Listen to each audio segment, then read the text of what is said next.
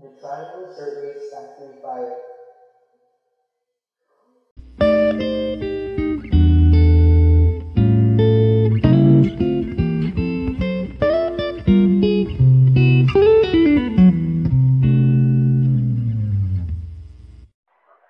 The Triangle Shirtwaist Factory fire that occurred in New York City over a century ago may not seem relevant today, but it is.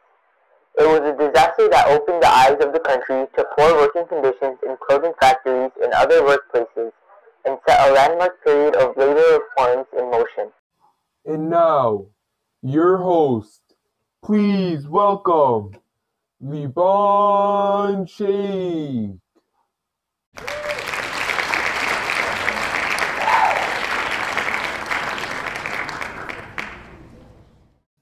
Do you ever wonder why there are multiple exit doors in your classrooms and why they are never locked?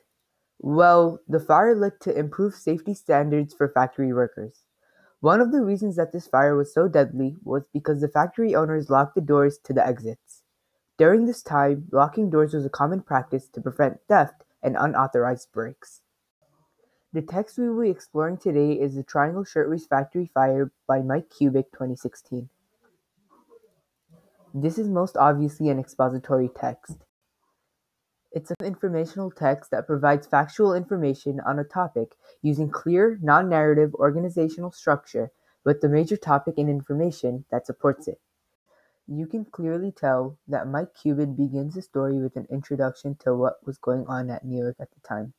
He describes it as Europeans who were pouring into the city at a rate of 18,000 per month and the newcomers were part of one of America's biggest waves of immigrants. Overviews such as this are highly effective of not just getting your reader ready for what might happen next in the event, but informing readers who may have never heard of this event before. The author then goes to talk about the backgrounds and reasons as to why so many people were coming to America at the time. Thousands and thousands of Jews left Germany and other Eastern countries because of persecution, restrictive laws, economic hardship, and other various types of harsh conditions. They came to America looking for freedom and justice. Then Kubic goes directly into the event. He subsections the event for clear understanding from where the event begins to where it ends the fire. The event that inspired their bold agenda started that day at 4:35 p.m. in the Lower East Side clothing factory of the Triangle Shirtwaist Company. Someone tossed a burning match or cigarette into a big pail of scrapped cuttings, and the highly flammable material burst into a ferocious fire. It took less than 30 minutes for the inferno to devour the three top floors of a 10 story building filled with 500 garment workers, almost all of them being recent immigrants. The fire was New York's deadliest industrial disaster ever. It caused the deaths of 146 seamstresses and the other workers, 123 women and 23 men, at least two of whom were 14 year old girls working 72 hours a week for less than a dollar a day. You see, the thing is, today too many employers fail to comply with the labor and workplace safety laws enacted in the years that followed the tragedy. This is partially because of our government. They don't enforce laws properly. Employers still needlessly lose their lives in the workplace. They can and must do a lot to ensure that employees' well being is put above income. The statistics stated at the end of this paragraph leaves readers with multiple emotions. These emotions are highly necessary in portraying feelings, for example, the two 14 year old girls like you and me. Aside from just stating facts, this keeps the reader hooked, encouraging them to go on. After that, we are greeted with a new subsection na- or subtitle named Demand for Change. Kubic goes on to explain the three reformers from people in New York to other states and how they tried to come back from such a devastating event and the ways they were trying to prevent this from ever happening again. He states one of them was Alfred E. Smith, a Catholic grade school dropout and a witty and irresistible charmer. The other legal whiz was Robert F. Wagner, an energetic and forceful pol known for his ability to ram new laws through a reluctant legislature. Wagner was 33 years old when he became the youngest leader of New York. Adding to their effectiveness as reformers was an informal alliance they formed with a 30 year old Frances Perkins, a Boston educated member of an old Maine family and a prominent social worker. In the final section of the article, the author discusses this to show why these three leaders were the perfect fit for this disaster and as to why they were the perfect first steps to the horrible event.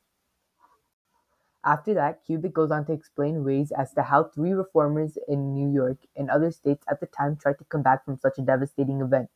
According to von Drehle, the Tammany twins then set a blistering pace that avenged nearly one public hearing a week, interviewing more than 220 witnesses and producing nearly 3,500 pages of testimony.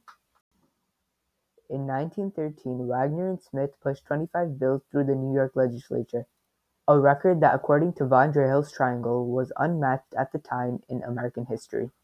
To me, I feel that without these men, we probably would have been in a much more unsafe work environment.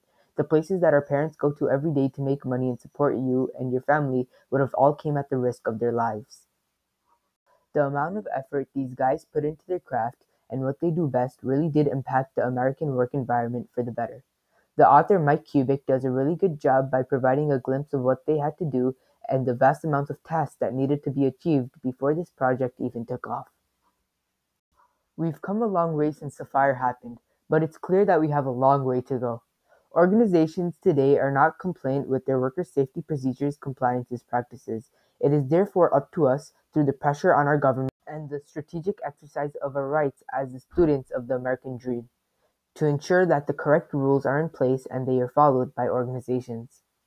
After all, safety in the workplace is hardly a thing of the past. It seems almost every year, somewhere in the United States, another workplace disaster happens. Like last year, when a Texas fertilizer plant exploded, killing 14 people and injuring more than 160. Or in 2017, when an explosion took place near a natural gas plant at Williams Discovery in Paradis, about 30 minutes west of New Orleans. We can't undo history and restore the ones we've lost, but we can keep others from enduring similar fates and work in workplaces that ensure both security and fairness, now and in the future. This is your host, Liban Sheikh, and I look forward to seeing you on The Sheikh Show.